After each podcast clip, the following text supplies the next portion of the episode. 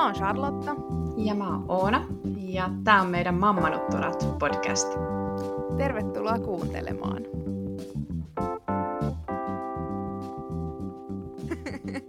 Hei, tervetuloa kuuntelemaan. Tää on mun synnytysjakso. Ja mä heti tähän alkuun sanon, että jos oot nyt raskaana tai ja jännität synnytystä tai ylipäätään synnytys on semmonen jännittävä aihe, niin omalla vastuulla kuuntelu. Ää, mun synnytys ei ollut ehkä maailman helpoin. Tullaan puhumaan, tää on siis todella pitkittynyt synnytys, ää, ja, joka päätyi sitten sektioon, jossa kaikki ei ehkä mennyt aivan niin kuin nappiin, joten, joten varoitan sisällöstä tähän heti kärkeen, että omalla vastuulla saa kuunnella. Eli tänään, tänään puhutaan siis Charlotan kanssa Charlotan synnytyksestä, ja tämä on varmasti sellainen aihe, mistä ää, molemmat ollaan nyt valmiita puhumaan. Kyllä. Elikkä, elikkä aikaa on vaatinut molempien kohdalle, niin kuin varmasti monen, monen muunkin äidin synnytyskokemus, että se tarvitsee pienen ajan ää, ikään kuin, että sen tajuaa sen kaiken. Kyllä joo, ja se... sen kokemuksen sisäistäminen, varsinkin kun se on ollut niin intensiivinen, tai siihen, no jokaisen synnytykseen liittyy varmasti omia erityispiirteitä, ja totta kai ihanaa, siis jotkut kokee synnytyksen tosi voimaannuttavana kokemuksena tai semmoisena lempeänä ja rauhallisena, mitä se ei ehkä omalla kohdallani ollut. Voimauttava ehkä tälleen jälkikäteen voisin sanoa, mutta tämä nyt ei ole sitten ehkä semmoinen tsemppikertomus, että vau, miten ihania synnytyksiä, mutta on vaatinut kyllä aikaa ja vähän oman pään sisällä asian käsittelyä ennen kuin pystyy, pystyy sit puhua ja katsoa asiaa vähän toisesta näkökulmasta. No jos palataan siihen sun loppuraskauteen, niin minkälainen, minkälaiset sun viimeiset viikot oli raskaana? No mähän oli jo siis todella kypsä siihen hommaan. Mä muistan, että varmaan joskus raskausviikolla siis kolmekymmentäseitsemän mä oon ollut silleen, että nyt, niin kuin, nyt ulos tää vauva täältä. Et, ja se on niin kuin, me neuvolassa siitä kanssa puhuttiin silloin, että se on varmaan ihan hyvä, että semmoinen tulee. Tai että mm. et sitten kun tulee semmoinen kypsyminen siihen raskaana olemiseen, niin sitten jotenkin valmis myös siihen synnyttämiseen enemmän. Että kun on semmoinen olo, että kunhan tää nyt vaan tulee täältä jotenkin päin ulos. Joo. Joo, mutta mä aloin olla siis todella, todella kypsä siihen. Ää, mä tosiaan kerroin siinä aiemmassa jaksossa, että mä olin tosi kömpelö, niin se alkoi ärsyttää mua ja musta tuntui, että mä en niinku pysty tehdä enää mitään. mitään, niin alkoi olla jo semmoinen fiilis, että nyt, et vaikka on ollut kiva olla raskaana, nyt olisin valmis luopumaan tästä. Ja tosiaan kolme ässää tuli kokeiltua kummallakin meistä tietysti, mutta Dennishän sitten vielä ehdotti, että kun nämä kolme ässää ei, ei toiminut, että pitäisikö yrittää houkutella sitä jollain karkilla ulos. Niin, tai olisiko silläkin pitänyt sitten uusi sokerirasitus vielä, että jos se olisi sen liemen avulla tullut. Ehkä. Joo, se oli hyvä. Dennis oli, että mä olin tyyliin nelinkontin tuossa sängyllä, kun se alkoi olla jossain kohtaa ainut asento, mikä tuntui hyvältä. Ja sitten Dennis väitti, että mä voisin tähän tota sun alapään aukolle tuoda jonkun suklaapatukan. Saataisiin houkuteltua sillä ulos. Mutta sitä ei kokeiltu. Oliko sulla, oliko sulla jotain tuntemuksia, että no niin, nyt, nyt ollaan menossa synnyttämään? Ei to, siis ei ollut. Mulla oli varmaan kaksi iltaa, kun mulla silleen harjoitus supisteli, mutta ne ei tuntunut edes oikeastaan miltään. Ää, että tota, niitä tuli aika usein ja ne oli aika pitkiä, mutta ne ei tuntunut miltään. Siinä kohtaa mä, mä mietin, että onko tää nyt, onks tää nyt sitä, mutta ei ollut.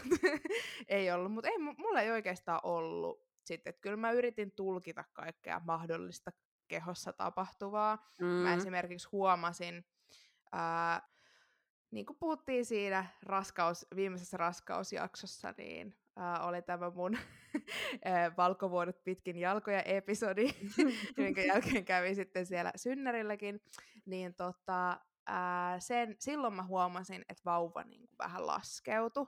Ja se todennäköisesti siis johtui siitä, kun aina kun vauva liikutti päätään jotenkin alemmas, niin mä huomasin, että myös sitä, sitä vetistä tavaraa ryöpsähti housuihin. Mutta tota, ei, ei mulla oikein ollut muita semmosia merkkejä, mistä mä olisin huomannut tai ajatellut. Totta kai sitä nyyli tulkitsi joka ikistä tuntemusta kehossa, mutta ei, mm. ei mulla. Miten sun synnytys käynnistyi? Ah, no, se käynnistyi vesien menolla, eli tota, silloin kyllä meni ne vedet niin, että ei ollut mitään epäselvyyttä, että onko tämä nyt lapsivettä vai ei. Äh, me oltiin nukuttu tosi huonosti se edellinen yö, tai että me oltiin jotenkin Denniksen kanssa muutenkin jostain syystä valvottu tosi myöhään, äh, ihan silleen muuten vaan jotain juteltiin ja katsottiin jotain videoita. Mm. Ja sitten äh, silloin loppuraskaudesta niin mä kävin monta kertaa yössä aina vessassa. Ja aamulla yleensä siinä niin kuin ennen seitsemää oli mun viimeinen vessareissu ennen heräämistä. Tai menin vielä sen jälkeen yleensä nukkumaan, mutta tota, viimeisiä vessareissuja, yö, yöllisiä vessareissuja. Ja edelleen menin sitten omaan tavalliseen tapaani käymään vessassa siinä puoli seiskan aikaa aamusta.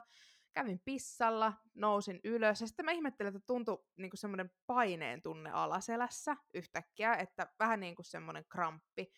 Ja sitten mä pysähdyin sen krampin takia ja yhtäkkiä ei vaan pläts, niin, niin mä tunsin, kun tota, jalkojen välistä valahti. Ja sitten mä katsoin, mä vaan niin kuin tuijotin sitä lammikkoa ja mä olin, M- mitä tapahtui? Mä olin aivan, että... onko tämä nyt se? Ja tässä kohtaa oli Joo. viikkoja kolmekymmentäyhdeksän ja neljä. Joo. Eli ei ollut vielä menty edes sen lasketun yli, niin kuin luulin. Niin, sulla oli koko ajan se ajatus, että se menee yli. Joo, joo. Mä olin joo. silleen, että että tämä käynnistetään sitten, kun se on joo. pakko käynnistää. Näin mä ajattelin.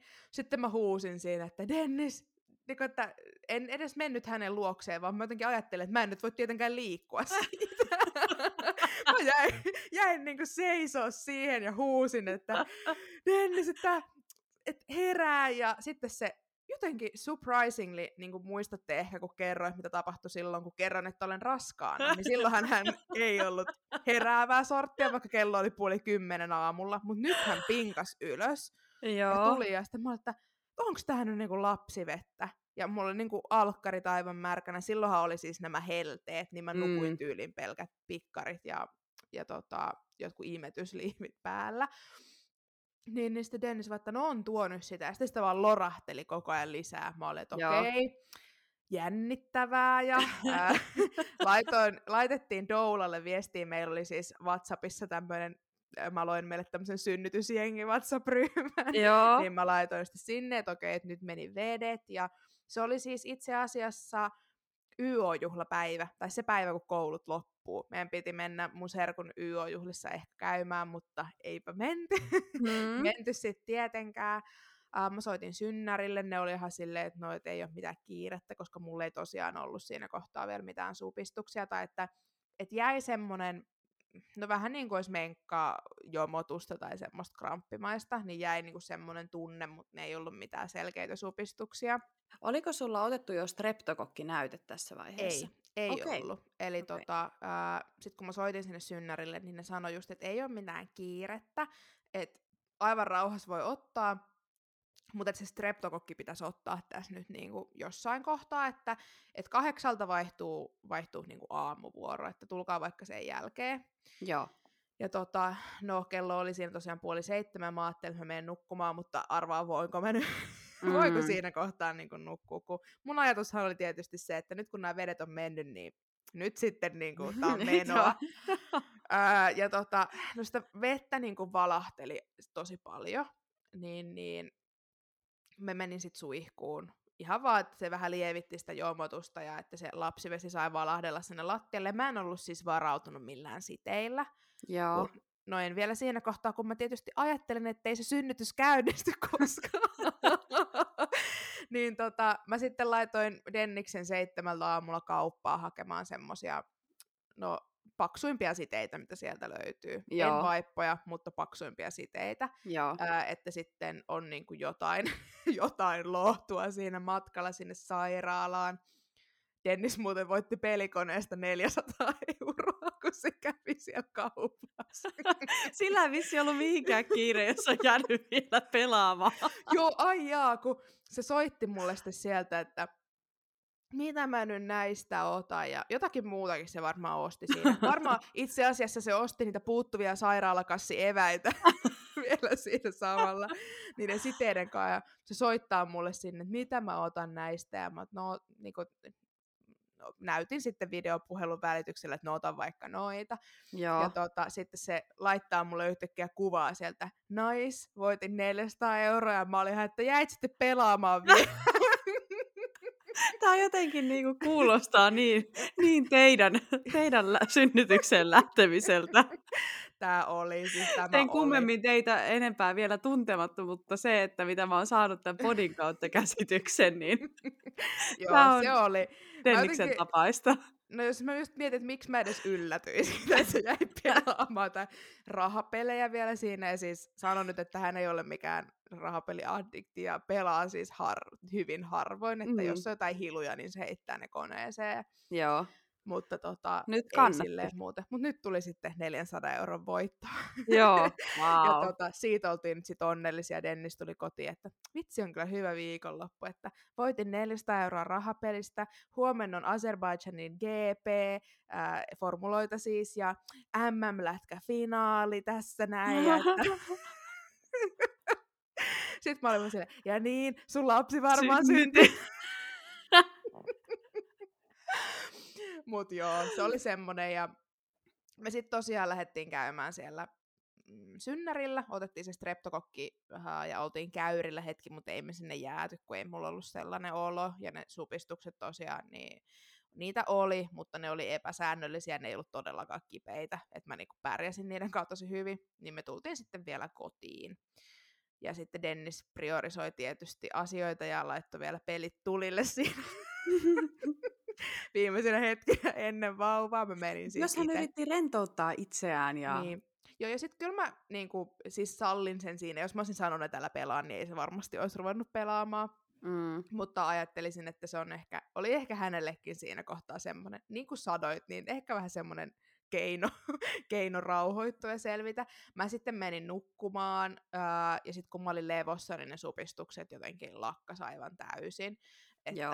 Että sitten kun mä menin lepäämään, niin ne, ne, ne vaan loppu, ne vähäisetkin, mitä oli sit siihen. Mutta joo, sillä tavalla se niinku käynnisti. Mitä sitten seuraavaksi? Te menitte takas kotiin ja sä menit lepäämään ja se vähän niinku hiipui se homma siitä. Joo, se hiipui. Uh, me sitten, mikäköhän, no... En nyt ehkä jaksa ruveta luettelemaan mitään kellonaikoja tässä just, mm. mutta, mutta siinä iltapäivämällä sitten, kun mä olin just lepäillyt ja menin, menin käymään vessassa, mulla oli siis niitä pyyhkeitä siellä sänky täynnä, että, että tota sitä lapsivettä ei ole sitä kaikkialla. Mullahan oli siis tosi paljon lapsivettä. Sitä ei jotenkin tajuttu siinä aiemmin. Ja totta kai sitä lapsivettä voi siis, se voi tuntua paljolta, vaikka sitä ei olisi paljon, mutta vasta mm. siinä synnytyksestä huomattiin, että sitä oli siis todella paljon. Uh, että se, sitä oli niinku poikkeuksellisen paljon. Mun äidillä on itse asiassa ollut sama niin kuin mun ja sitten mun pikkuveljen kohdalla.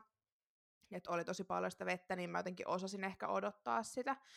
Uh, mutta sitten mä huomasin, että se alkoi olla vähän sellaista ruskean sävystä, se lapsivesi, mm. ja mä sit soitin synnärille, ja sit se oli siis aivan ihana kätilö, joka otti meidät silloin vastaan.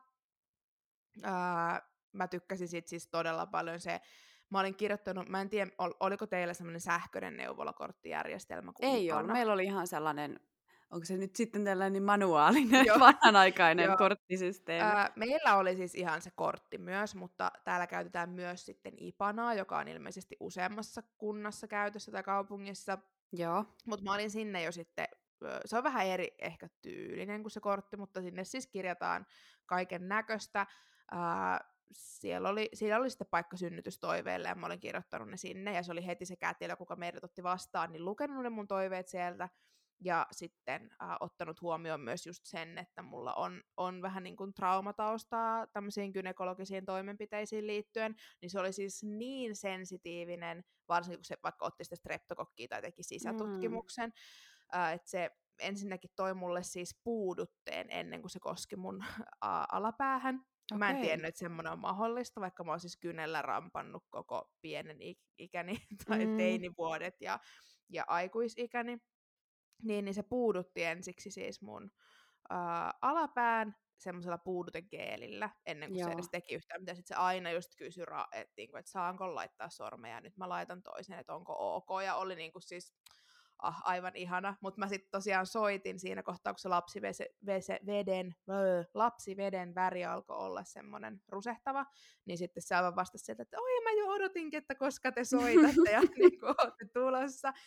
Ja sitten mä just sanoin, että, että joo, että, että mulla ei silleen ollut vielä mitään hätää siinäkään kohtaa, mutta että se oli, oli ruskean sävystä, niin sitten se vaan, että no tulkaa, tulkaa käymään näytillä, että se voi olla se limatulppa, mikä se sitten lopulta oli. Se oli okay, sitten okay. limatulppa, etana. Mutta se oli kyllä vähän etana.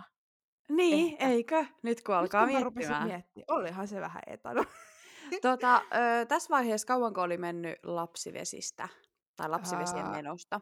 No siinä kohtaa, kun me mentiin uudestaan käymään siellä sairaalassa, niin siitä oli mennyt joku kymmenisen tuntia. Okei, okay, joo. Mä sanoisin. Ja tota, sitten siinä matkalla, kun me mentiin sinne, niin ne supistukset alkoi olla niinku voimakkaampia. Ja semmoisia, mm. että piti aivan niinku hengitellä vähän niiden läpi. Vieläkin oli silleen ihan hyvä fiilis, mutta mulla oli niinku, olin lätkässyt tenssin selkään ja, ja tota... Ää, siinä synnytyksen alkuvaiheessa, kun ne oli ollut voimakkaita ne supistukset, niin mä koin siitä silleen ihan ok hyödyn. Joo. Öö, mä en pystynyt laittamaan sitä mitenkään hirveän kovalle, mä oon jotenkin tosi herkkä sille. Mä oon ennenkin käyttänyt tenssiä endometrioosin takia, mutta mä en pysty laittamaan sitä mitenkään kovalle. Siis se oli mulla oikeasti, kun siinä oli varmaan kaksikymmentä niitä pykäliä jotenkin, mm. niin mulla se oli kakkosella. Ja mä olin silleen, että mä en pysty laittamaan tätä kovemmalle.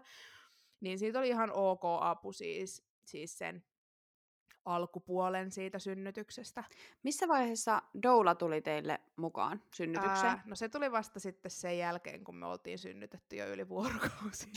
Okei, okay, palataan siis vielä taaksepäin. Eli palataan siihen. Palataan asiaan sitten. Mutta tota, joo, me mentiin sitten takaisin sairaalaan, se tsekkasi sen ää, lapsiveden, ja sitten kun me päästiin sinne sairaalaan, niin se oli ihan kirkasta taas. Eli, eli tota, liimatulppa todennäköisesti kyseessä. Uh, sitten mä sain sairaalan, sairaalasta ne, no olin saanut jo ekan kerran, kun käytiin siellä ne ihanat verkkopöksyt. Mm, ja siis ne on, ne... täytyy sanoa, että ne on niinku parhaat ja on. Mun täytyy myöntää, että mä vähän hamstrasin niitä kotiin. Joo, mä kans. Niitä on, niit on edelleen. Ai sä hamstrasit siis, niin paljon. Niitä on edelleen käyttämättömänä siellä. Siis kun nehän on kertakäyttöisiä. No joo, mutta mä, mä oon kyllä pessykin niitä. Tai siis niinku kertakäyttöisiä ehkä siinä mielessä, että niitä ei anneta enää muille asiakkaille. Niin, niin kyllä. Mä kyllä tällä, hyvä korjaus. Mä siis, mä siis tällä oikeutin tämän, että mä otin niitä. Että mä olisin voinut kuitenkin käyttää niitä siellä sairaalassa enemmän. Niinpä, niinpä. Mutta tota, mä sain semmoiset jalka, ja sitten oli niitä sairaalan siteitä, nehän oli paljon parempi. Tai en mä tiedä, voiko niitä sanoa siteiksi, mutta semmosia, no sinne housuihin laitettavia... Pumpuli, pumpuliasioita, no ei no pumpulia, no anyway, siteen tapasia. Mut niin, sitten me jäätiin tosiaan sille reissulle, kun me, me tota, toisen kerran mentiin sinne sairaalaan, kun tosiaan siinä matkan aikana, mä ajattelin, että me oltaisiin tultu vielä kotiin, mutta onneksi me otettiin kaikki kamat mukaan. Ää, ne matkan aikana ne supistukset tiukkeni, mä en siis todellakaan vieläkään ollut auki. Siinä kohtaa, kun me mentiin sairaalaan ekan kerran, kun ne vedet oli mennyt, niin kohdun kaulaa oli jäljellä puolitoista senttiä, ja mä olin sormelle auki. Eli, Eli sulla oli siinä vaiheessa sama tilanne, kuin mulla oli kolmekymmentäkuusi viikolla. Kyllä, joo. Eli vaikka ne vedet oli mennyt, niin se oli todella epäkypsä se tilanne, ja se tilanne joo. oli edelleen sama, kun me tultiin. Se sanoi, että ehkä puolitoista senttiä, mutta niin kuin käytännössä ei ollut edennyt mihinkään. Niin me sitten käytiin kävelee siinä sairaalaympäristössä. Me käytiin synnytyksen aikana kävelemässä useamman kerran just portaita ja sitä lenkkipolkua siinä. Ja mä voin sanoa, että siis se oli mun inhokkiasia ikinä. Mulla oli aivan semmoinen olo. Sen ekan lenkin mä tein vielä ihan ok mielelläni, mutta sitten kun Joo. niitä tuli lisää, niin mä olin silleen, että että niinku teki mieli niinku suoraan sanottuna painella, vaan kävelee sitten vaikka kotiin, kotiin asti. Ja varmaan kun sulla oli loppuraskaudesta malttamaton ja turhautunut fiilis, niin tämä ei nyt varmaan ainakaan parantanut sitä fiilistä, kun huomasit, että se tilanne ei, ei etene mihinkään. Joo, joo. Ja sitten vielä just se, että kun se kävely oli mulle muutenkin vähän, vähän vaivalloista, niin tota, se ei jotenkin ollut suosikki asia siinä kohtaa, mutta mut, mut käytiin kävelyllä ja sitten sen jälkeen mä pääsin ammeeseen illalla. Ja, ja tähän siellä asti, oliko montako tuntia tai kauanko oli kesto? No tässä oli sitten varmaan about kaksitoista tuntia mennyt. Joo. Joo. Ja, tota, ja sitten mä pääsin ammeeseen siinä illalla joskus ysin maissa, kun aamulla oli mennyt ne vedet silloin puoli seiskan aikaan. Ja tota, siellä ammeessa ne supistukset loppui ihan kokonaan. Okay. Eli mä rentouduin ihan liikaa ilmeisesti ja tota, ne vaan tyssäs siis niinku seinään. Siellä ammeessa oli tosi hyvä olla, mutta se meni niinku sitten siinä. Ää, mä tulin sieltä pois, niin ne alkoi sitten taas pikkuhiljaa uudestaan, mutta yöksi sain sitten kipulääkkeen, tämmöisen jotain unta auttavaa lääkettä ja jonkun kolmannen, mutta mä en muista mikä se oli. Olisiko siinä ollut joo. kahta eri kipulääkettä tyyliin? No joo, kuitenkin. Saitko sä kipulääkkeen vai saitko sä kipupiikin? Ää, kipupiikin, joo, joo itse asiassa. Mä, joo, sainkohan mä tyylin panadolia ja sitten sen kipupiikkiä jonkun unta uneen auttavan. Joo, ehkä. Et sais vähän, vähän levättyä siinä. Joo, joo. joo. Öö, sitten Tota, mä nukuin niiden avulla ihan ok hyvin, mutta mä en sitten kehdannut pyytää. Mä, mulla oli semmoinen olo, että mä olisin tarvinnut sitä keskellä yötä lisää, mutta mä en kehdannut mm. pyytää. Ja siis oikeesti, tää on niin, tää on niin tyhmää. Mä en kehdannut pyy- pyytää niinku kipulääkettä lisää. Mutta toki se ehkä johtui siitä, että mä en ihan hirveästi fiilannut sitä yökätilöä, joka tuli. Joo. Koska eka asia, mitä se kysyi multa, kun mä kysyin sitten, että no voiko tähän saada jotain lääkettä, että saisi nukuttua. Niin eka asia, mitä se sitten tuli kysyä multa, oli se, että et voiko mulle antaa niitä kipulääkkeitä, kun mä oon ennenkin siis saanut vahvoja niin kuin opiaattipohjaisia kipulääkkeitä sairaalassa. Okay. Ja mulla on ollut myös niin kuin endometrioosikipujen hoitoon siis vähän vahvempia lääkkeitä, mitä ehkä normaalit käsikauppalääkkeet. Niin se sitten tuli kysymään, että onko tästä sovittu jotain, että voiko näitä antaa mulle. Okei, eli se, alkoiko se vähän niin kuin epäilemään sitä, joo, että joo. pyydätkö niitä tarpeeseen? Joo, joo, siis okei, kyllä. Tai semmoinen fiilis mulle tuli. Ja sitten mä olin silleen, että no en mä sitten pyydä enempää. Että se toi mulle ää, paljon vähemmän, mä oon siis saanut sitä samaa lääkettä, mitä se kipupiikki oli. Se on oksannestia joo. tai jotain tällaista. Niin mä oon saanut sitä samaa aiemmin, sitä tuotiin mulle paljon vähemmän, mitä mä oon niin kuin saanut joskus aiemmin, kun mä en joo. edes synnyttänyt. Niin mulle sitten jäi siitä vähän semmoinen fiilis, että okei, että toi ei ehkä usko mua, mm. että et mä oikeasti tarvin sitä. Uh, Mutta se yö sitten meni siinä uh, ja, ja supistukset voimistu ehkä aamua kohden, mutta se oli edelleen hyvin epäkypsä se tilanne. Ja siinä kohtaa oli tosiaan mennyt joku vuorokausi sitten sitä synnytystä. Tuliko supistuksia säännöllisesti? Uh, no kun mun mielestä tuli, mutta muiden mielestä ei. Okei. Että mun omat laskut oli, äh, oli sitten vissiin vähän eri. Ja tähän eri. sanottakoon äh, teille, jotka ette vaikka vielä ole synnyttänyt, niin se ajantaju, siis sehän katoaa aivan täysin siinä. Luoja aivan. Kiitos niin, koska no mä luulen, että varsinkin äh, äidit, joilla on pitkittynyt synnytys, niin siis siinähän menisi niin kuin mieli aivan häränpyllyä, jos tajuaisi paljonko sitä aikaa kuluu. Joo, kyllä. Mä just itse asiassa eilen, kun me ajateltiin, että me äänitetään tää jakso tänään, niin eilen illalla selasin mun snappimuistoja. Ja siellä oli kuva, missä, mä voin vaikka laittaa sen meidän Instaan sitten, mutta oli kuva, missä oli kaksikymmentäneljä tuntia mennyt. Ja mä siinä olin silleen, että, että joo, että kivaa synnyttää kaksikymmentäneljä tuntia olla vaan puolitoista senttiä auki. Ja mä oon aivan hirveän näköinen siis siinä kuvassa ja mä näytän niin väsyneeltä. Ja sitten mä olen, että onneksi mä en tiennyt siinä kohtaa, että se jatkuu vielä tosi pitkään. Kun niinpä. Mulla oli siis semmoinen käsitys jostain syystä. Mä en tiedä, että onko tässä paikkakuntakohtaisia eroja, tai jopa maa, siis maakohtaisia eroja varmasti. Mutta tota, mulla oli semmoinen käsitys, että jos lapsivesi menee, niin on joku tietty aika, minkä, minkä sisällä sen lapsen täytyy olla niin kuin syntynyt. Saanko mä spoilata vähän omaa? Saat, joo. Öö, mullahan silloin myös käynnistyi lapsivesien menolla ja kerron siitä omassa jaksossa lisää, mutta silloin kun mulla oli kulunut kaksikymmentäneljä tuntia tota, lapsivesien menosta, niin jouduttiin ottamaan oksitosiinitippa vauhdittamaan sitä, että se on, niin kun, se on lähdettävä nyt syntymään tai sitten mietitään sitä sektiovaihtoehtoa. Jos se... Niin, eli, eli siinä kaksikymmentäneljä tunnin kohdalla sit ruvettiin käynnistämään käytännössä. Spoilaan nyt jo sen verran loppujaksoa, että meillä ei ollut siis näin. Öö, et ehkä tässä on paikkakuntakohtaisia eroja, että mikä se protokolla on. Ja ajatella, on. Miten lähellä meidänkin sairaalat on toisiaan. Joo, kahdeksankymmentä että... kilometriä on niin. Tässä eroa ja eri tavoin toimitaan. Kyllä. Öö, niin, no siis mullahan, mä sain käynnistyslääkettä sitten siinä, kun synnytys oli mennyt se vähän päälle vuorokausi. Öö, tai silloin ruvettiin puhumaan käynnistyslääkkeestä. Mutta tota, se kätilö, mulla oli taas se ihana kätilö, joka oli ottanut mut vastaan ja mulla oli tosi turvallinen olo siinä, niin se sanoi, että se ei haluaisi antaa mulle sitä käynnistyslääkettä, kun mä olin jo tosi kipeä niin kuin siinä mm. kohtaa, että se, vaikka mä olin tosi vähän auki. Ja sillä lailla ne supistukset ei piirtynyt edes siihen käyrälle, vaikka mä tunsin, että niitä tulee, mutta ne ei piirtynyt sinne. Mulla oli toi ihan sama juttu, ja mä en tiennyt, että se on edes mahdollista. Joo, en mäkään. Että ne ja... ei näy siinä käyrillä, kun tulee supistus. Joo, ja mulla oli ihan hirveä tarve sen takia todistella koko ajan sitä, että mua oikeasti supistaa, että vaikka te ette näe sitä. Mutta se kertoi siis se kätilö mulle, kun äh, mulla oli se mittari siinä vatsan niin kuitenkin yläpäässä, ja mulla ei tuntunut ne supistukset siellä ylhäällä ollenkaan. Niin se sanoi, että no ei se todennäköisesti niitä mittaa siitä. Että jos ei ne tunnu mulla siinä, niin, niin, niin tota, tai ne tuntuu mulla jossain muualla, mutta se mm. on se mittari tai se anturi jotenkin väärässä paikassa niin kuin siihen nähden. Että hän sanoi, että kyllä hän niin kuin uskoo, että, että niitä tulee ja näkee, että mä oon kipeä. Jaa. Niin se sitten sanoi just sitä, että se ei halua antaa mulle sitä käynnistyslääkettä, joka sitten... laittaisi vauhtia niihin supistuksiin, kun se näki, että miten paljon mua sattui siinä mm. kohtaa. Niin mulle ehdotettiin sitten kohdunkaulan puudutetta. Mulle on siis aiemminkin laitettu kohdunkaulan puudute kierukan laiton yhteydessä, koska tota, no gynekologiset toimenpiteet on ollut mun sairauden takia mulle tosi kipeitä aina.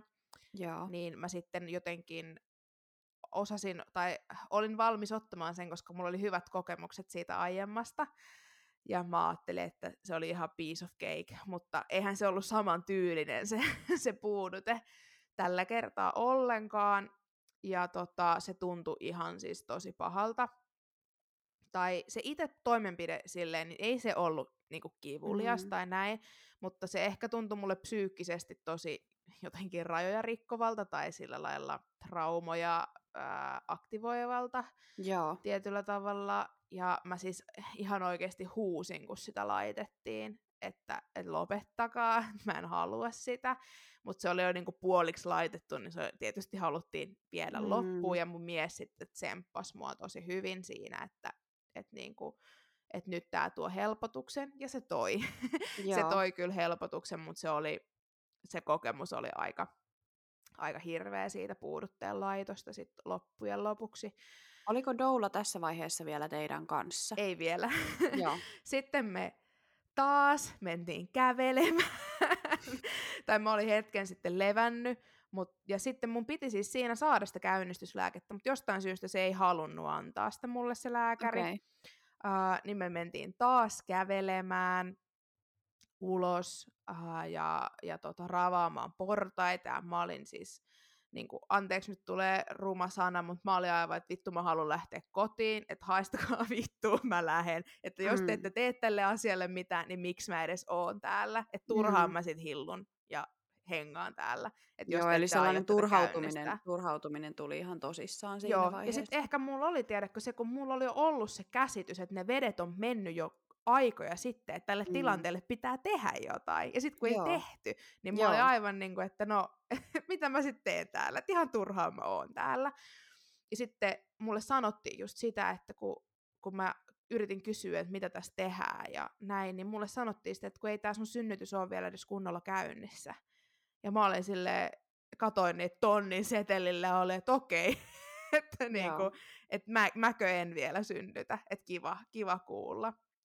Mutta, Mutta tota, käveltiin sitten siinä turhautuneena ja Dennis onneksi, onneksi tsemppasi mua ja siinä kohtaa mulla just alkoi olla semmoinen, että nyt voisi olla hyvä hetki, että se doula tulisi.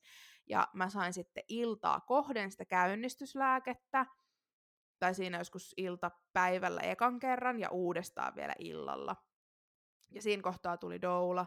Uh, meidän doulalla ja, ja Denniksellä oli molemmilla ilmapatjat siellä. Mehän ei oltu todellakaan siis vielä missään synnytyssalissa, vaan me oltiin synnytysosaston tällaisessa tarkkailuhuoneessa. Mm. Niin, niin siellä hengattiin, mulla oli se sairaalasänky ja, ja, ja Aliisalla, eli meidän doulalla ja Denniksellä oli sitten ilmapatjat ja oli tiivis tunnelma, jos näin voi sanoa.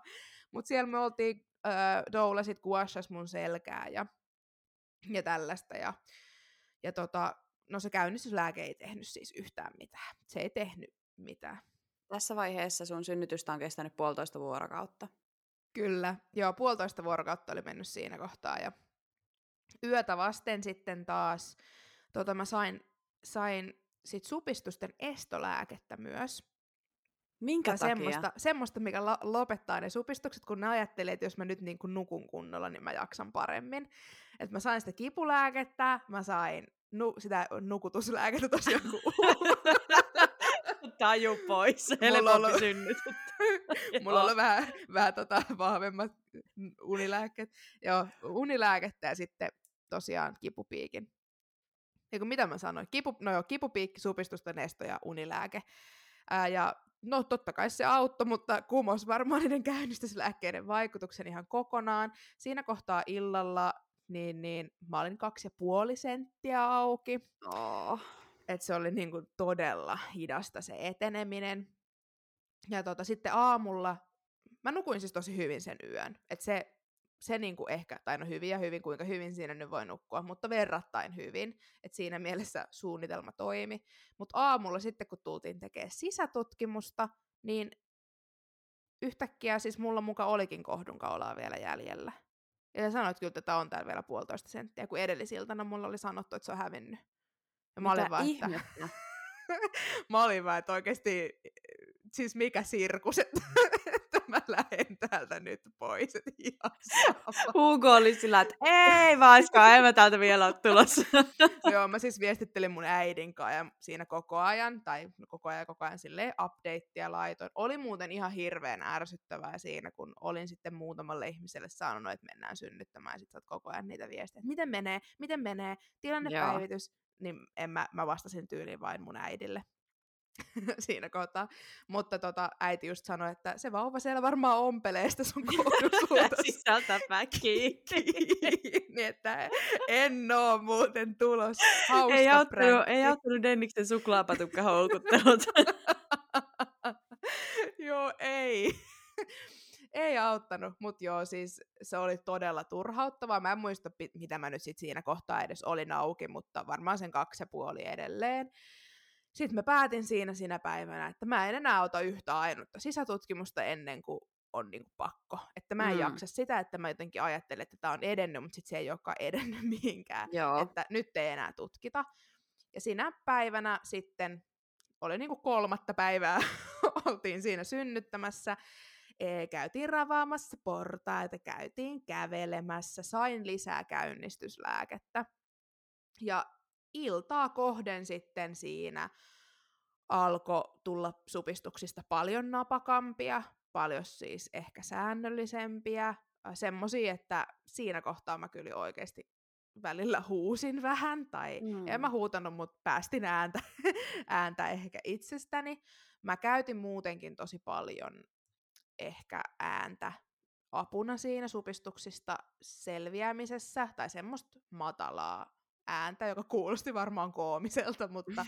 mutta tota, Mut tällaista synnytyslaulua ikään kuin. No, vähän niin kuin. Mä en ollut Joo. synnytyslauluun mitenkään perehtynyt, mutta pikkusen lukenut siitä, ja mä koin Joo. sen, mä siis laulan paljon itse, ja olen käynyt laulutunneilla, niin mä ehkä jotenkin sieltä ammensin sitä. Ja tota, mä, mä menin sitten vielä illalla ammeeseen siinä. Okay. Ja siellä alkoi olla niin kuin jo semmoinen olo, että Dennis oli siellä spa-huoneessa mun kanssa. Ää, ja doula nukkui, kun he siis vuorotteli siinä, että kuka mua mua tota, passaa, niin Doula nukkui just silloin, ja, ja Dennis oli munkaan siellä, mutta mä en, silti, siis mä en puhunut Denniksenkaan varmaan mitään. Dennis aina vähän oli silleen, että oot sä, oot sä niinku elossa, mutta mä olin jotenkin siinä kohtaa ihan semmoisessa omassa, omassa kuplassa niin sanotusti. Mä muistan, että siellä ammeessa ne oli sitten jo hyvin, hyvin kivuliaita, ja mulla oli siis, mä en tiedä, käytitkö sä mitään tämmöisiä synnytysaffirmaatioita, tai oliko sulla jotain semmoisia voimalauseita sulla synnytyksessä? Ää, sä voit kertoa niistä enemmän, jos sulla oli, mutta, mutta joo, oliko? Muistaakseni niinku sellaista psyykkausta, mutta mulla ei ollut, ei ollut sellaista varsinaista lausetta, mutta enemmänkin mulla oli yksi tietty hengitysharjoitus, mihin mä palasin aina, okay. kun sit tuli sellainen tunne, että mä en joo. kestä tätä. Joo, no joo. Sitten sä voit kertoa sitten ensi jaksossa lisää, mutta, mutta mulla oli siis yksi mantra, ja mä en tiedä mistä mä sen luin joskus, joltain synnytyssivulta, uh, mutta se oli, uh, että every wave brings me closer to my baby. Joo. Eli vähän niin kuin, että jokainen aalto tuo mut lähemmäs sitä mun vauvaa. Ja sen mä olin lukenut jostain, ja yhtäkkiä mä rupesin hokea sitä mun päässä. Mä en sanonut sitä ääneen. Varmaan itse asiassa mm. Doula ja Dennis ei kumpikaan edes tiedä, että mä hoin sellaista. Mutta mun päässä mä ajattelin niin. Ja mä jotenkin yritin asennoitua siihen niin, että tää ei ole kipua ja tää ei ole supistus, vaan tää on niinku aalto. Joo. Ja sillä tavalla mä yritin jotenkin kääntää sitä niin, että tämä on niinku hyvä juttu ja tämä vie tätä eteenpäin. Ja sitä mä muistan, että siellä ammeessa mä niinku hoin. Ja mä olin siellä hyvä, ettei just ja just nenä veden pinnalla. Ja tota, otin niitä supistuksia vastaan siis varmaan puolitoista tuntia. Ja sitten oli pakko tulla pois sen takia, kun piti mennä käyrille. Joo. Niin, niin tota, eli sulla ei otettu käyriä siellä vedessä? Ei, missään okay. kohtaa. Mä en tiedä edes, että oliko siellä huoneessa mahdollisuutta ottaa käyriä. Ehkä Joo. siellä on pakko olla, koska jotkut myös synnyttää siellä, mutta mulle ei otettu. Joo. Siellä oli myös ilokaasu siellä, siellä tota, ammehuoneessa, mutta mä en käyttänyt sitäkään missään kohtaa. Mulla oli siis käsitys, että mä en saa, voi edes saada mitään lääkkeellistä siinä kohtaa, niin mä tosi pitkälti, pitkälle siinä kohtaa vielä yritin pärjätä niillä. niillä lääkkeettömillä. Ja tässä kohtaa tosiaan oli, oli mennyt, mitä hän nyt sanottaisi, no siis oli mennyt synnytystä kolmatta päivää, nyt Joo. en enää tunneista tiedä, mutta, mutta tota, siinä kohtaa yleensä mulle tosiaan siinä aina illalla tehtiin sisätutkimus, mutta nyt mä en halunnut sitä, kun mä en tosiaan halunnut sitä pettymystä enää mm. yhtään kertaa. Ja tähän väliin vielä, jotka ei tiedä, niin se, että tietyssä vaiheessa synnytystä voidaan antaa tiettyjä lääkkeellisiä kivunlievitysmenetelmiä, eli ei voida hypätä vaikka epiduraaliin siinä vaiheessa, kun ei olla tietyssä tilanteessa. Eli sen takia todennäköisesti Charlotan, Charlotalla on sitten ollut nämä, vain nämä tietyt lääkkeelliset kivunlievitysmenetelmät tähän asti käytössä, Kyllä. vaikka synnytetään jo kolmetta päivää. Joo. Joo, ja tässä kohtaa mulla oli taas semmoinen, siis se kätilö, kuka otti meidät silloin vastaan, ja joka oli mulla kerkesi olla jo toisessakin vuorossa, niin se sanoi mulle silloin, kun se lähti ää, viimeisen kerran, että tota, ensi kerralla hän tulee vuoro. Me ollaan tosiaan lauantaina lähdetty synnyttämään, mm, sunnuntaina se oli meillä viimeisen kerran se kätilö, ja se sanoi, että se tulee ensi tiistaina aamuvuoroon, että siinä kohtaa hän tulee sitten moikkaamaan meitä sinne osastolle, että siihen mennessä se vauva on kyllä tullut sieltä ulos niin kuin tavalla tai toisella. Ja kuinkas kävikään, kun hän tiistaina tulee aamuvuoroon, niin me ollaan edelleen siellä tarkkailuhuoneessa. Vai olisikohan, no se ei sitten enää tullut niin kuin meidän kätilöksi, ehkä se ei tullut sitten aamuvuoroon, vaan vasta illalla. No, anyway. Niin tota, äh, siinäkin mielessä mulla oli semmoinen olo koko ajan, että, no, että pakko tän on tulla täältä, mutta ei ne, ne ei tehnyt sille asialle niinku mitään. Ja siis vesien menostahan on mennyt ihan sairaan pitkä aika Todella tässä vaiheessa. Todella pitkä jo. aika, joo. En osaa sanoa tunti määrällisesti, mutta siis kolmatta vuorokautta jo ihan reippaasti. Saatko sä antibioottia? No en siinä kohtaa vielä, mutta, okay. mutta tässähän kävi sitten niin, että viimeinen yö, mikä me oltiin siellä synnytysosastolla, Ää, niin mä sain taas supistusten estolääkkeen, unilääkkeen ja tämän, tämän, tämän tota, kipupiikin yöksi, että saisin nukuttua. Mä en, mä en kyllä oikein, nyt kun mä rupean miettimään, niin mä en oikein tiedä, että miksi. ehkä, siis, ehkä siis mä olin kyllä tosi väsynyt ja näin. Joo, eikä sitä mutta olla siinä vaiheessa kyseenalaistamaan. Ei, ei. Mutta tota, mä sit mietin, että kun se ei ollut kuitenkaan edennyt mihinkään, niin ajatteliks ne, että mä jotenkin huvikseni, no en tiedä, huvikseni mulla tulee, siellä synnyttelen. Mulla tulee mieleen sellainen, sellainen ajatus siitä, että kun kohtuhan totta kai väsyy, niin että ne on ehkä halunnut sillä supistusten estolääkkeellä sen, että se kohtu saa myös levätä, koska ei voida hyvin antaa mitään puudutetta nyt sinne vielä, mitä siis epiduraalia hyvin, tai muuta. Hyvin mahdollista, joo voi olla näin, en kysynyt sitä, mutta, mutta joo. Ää, niin mulla nousi siinä sitten yöllä kuume ja tota, mä soitin kelloa joskus kahden aikaan, kun mä heräsin ja mä tärisin aivan täysillä ja mulla oli tosi huono olo ja mulla oli kuuma ja kylmä samaan aikaan. Dennis nukkui siinä mun vieressä sikeesti, Aliisa taisi munkaan sitten herätä siihen hetkeen. Mä soitin kelloa ja mitattiin kuumea, mulla tosiaan oli sitten kuumen noususuuntainen ja mä sain pahoinvointilääkettä, mutta mun piti aamuun asti odottaa labroja, mikä on mun mielestä siis aika käsittämätöntä, koska mä tiedän, että sairaalassa voidaan myös päivystyksellisesti mm, ottaa labroja. Kyllä. Niin musta sitten tuntui, että, tai tuntui taas vähän siltä, että nää ei nyt ota oikein tosissaan tätä mun oloa ja sit, sit mä, mä tota doulankaan siinä muistaakseni se koko yö jotenkin, jotenkin mentiin, tai olisiko sitten Dennis ja Aliisa ruvennut siinä taas vuorottelee, en muista, mutta silloin mä muistan, että mulla oli siis todella huono olo, ja, ja se kuume nousi, ja, ja mä tärisin, ja, ja siitä ei niinku tullut mitään. Seiskan aikaa aamulla ne tuli sit ottaa labrat, ja nyt oli synnytys day neljä mm. käynnissä, tuli ottaa labroja, ja tota, yhdeksän aikaan sitten mä muistan, että että on tullut lääkäri käymään, ja se sanoi, että mun tulehdusarvot oli niinku yli yhdeksänkymmentä, eli viisi, alle viisi on semmoinen normi tulehdusarvo, niin selkeästi mulla siis oli tulehdus, ja siinä kohtaa aloitettiin sitten antibiootti. Oliko Heti. Sulla se streptokokki siis negatiivinen? Joo, streptokokki oli nega, joo. Joo. Eli se ei, ei ollut, sitä ei ollut, mutta nyt mä olen sitten saanut jonkun toisen infektion, yllättäen, kun niistä lapsivesien menosta oli niin kauan, ja sitten kun sitä ää, oli, oli kuitenkin sitten sörkitty sitä ala, alapäätä mm. ja näin, niin luonnollisesti sitten infektioriski kasvaa koko ajan, mä sitten sen infektion sain. Mutta siinä kohtaa mä olin sitten kuitenkin auki jo neljä viisi senttiä. Eli se tarkoitti sitä, että me päästään siirtyä synnytyssaliin. Ja Dennis ja Aliisa oli ihan, että fuck yeah! Jää, yeah, vihdoin! Joo, ja mä olin ihan silleen, okei.